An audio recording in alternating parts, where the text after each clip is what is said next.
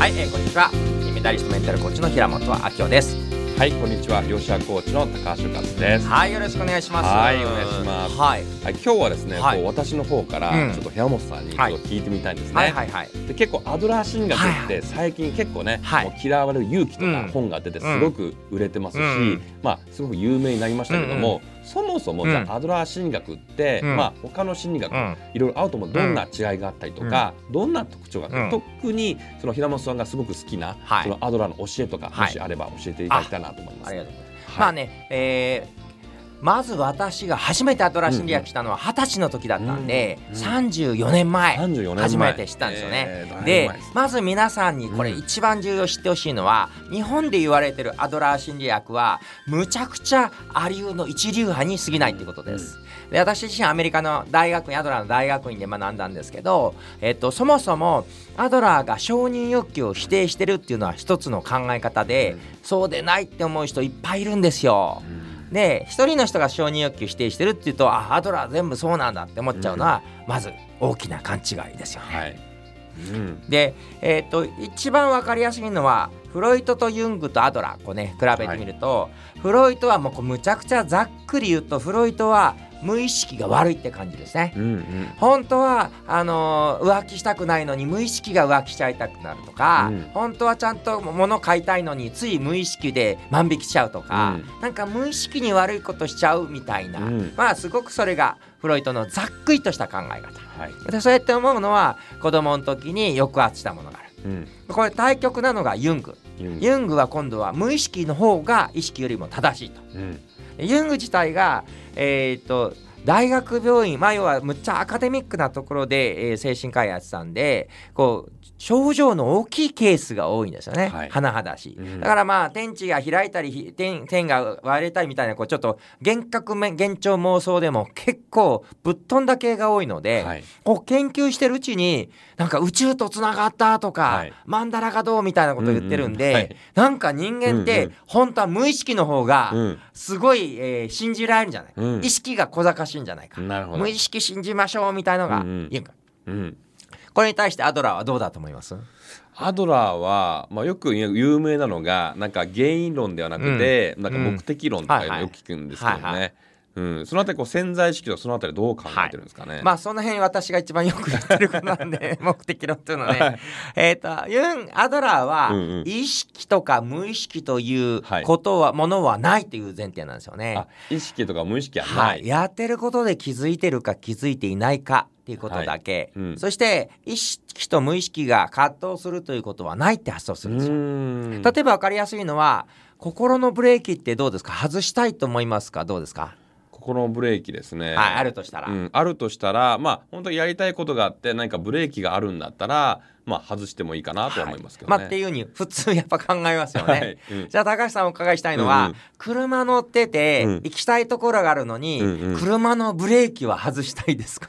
いや車のブレーキ外したくない 外したくないですね、はい。どちらかというとブレーキがない車とアクセルがない車どっちかしか選べなかったらどっちがいいですか、えー、そうですね。ブレーキしかない方がいいかもしれません。そうなんですよ、うん。結局なんかブレーキって悪者扱いされてるのって、はい。さっきのユングとかアドラーフロイトみたいなケースでえーっとちょうどいい加減にきっとアクセルが、えーブアクセルとブレーキがバランス取ってるって発想するああなるほど。ところが田んぼのあぜ道を時速60キロで走って、うんうん。調子よく走ってたら落ちちゃいました。はい。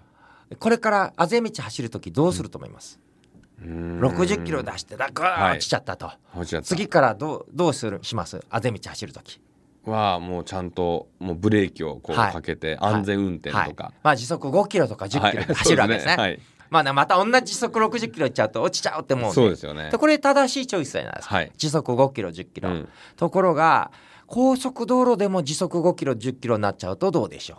ああそれだとちょっとね大変あのね問題ですよね。それも危険なんですよね危険ですよね。はい。でも本人は、い、やいや時速60出したら危ないから。うん。こんな風に無意識とか意識とかブレーキって発想を悪いって発想するんじゃなくその時ちょうどいて学習しちゃったから、うんうん、再学習してあぜ道はしょうがないけど、はい、高速は少なくとも80ぐらいのが逆にいいんだよ、みたいに再学習するのがアドラーって考えですね。なるほど、うん、うん。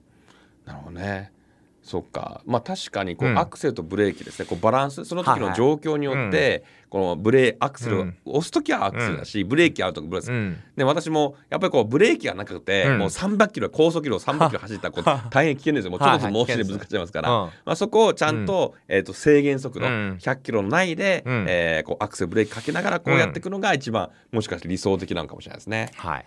あと日本でほとんど知られてないアドラー心理学は、はい、アドラー心理学はそもそも前期中期後期、はい、3つの時期で考え方全然違うんですよ。そうなんですね。もともと前期っていうのは劣等感の保障って言って、はい、他の子よりも例えば喘息だとか、うん、何か劣ってる場合身体的に劣ってたりする場合、うん、どうやってそれを乗り越えていくか、はい、例えば目が不自由とか耳が不自由な子が、うん耳が不自由なことを言い訳に僕できないってやっちゃうか、はい、克服して画家になる。耳が不自由なの克服して、えー、ベートーベンのようにミュージシャンなみたいに克服する場合と違う要素を発揮する、うん、まあ目が不自由だから他の要素で頑張る、はい、こんなふうにどうやって劣等感を体のねその不自由を克服するかっていうのは最初の初期だったんですね。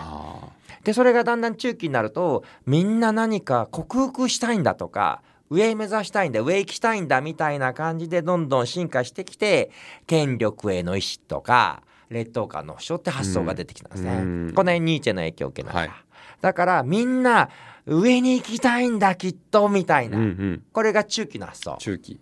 でみんなこうやって競争しだすんだけど、うん、実は競争して勝っても虚しいなっていうことを気づき出す、うんうん、実はまあ一人一人自分の居場所があってお互い協力し合えることが大事、まあ、それは共同体感覚とも言うんですけど、うんうん、まあ、共同体感覚って発想が後期に出てきて。この後期の考え方のほんのごく一部が、まあ、野田俊作先生っていう私のその師匠でもある、まあ、通して日本に来てるんで、うん、まあ、それが、まあ、野田心理学がが主になって今の日本のアドラーなんでこれもう本当に私は個人的に好きなんですけど、はい、ごく一部のアドラーなんですよ。あじゃあ本当はもっともっといろんな範囲のアドラーシーがある、うん、アドラーシーがあるんですよね。えー、はい、全然知らない。やっぱ日本にこうね来てるものしかやっぱり日本人って学んでませんからね。はい、でどの本読んでも、うん、原点は野田俊作先生そしてその、えー、弟子だった岩井敏夫先生、はい、そしてまあその後私だったり、まあ、あの野田先生と同世代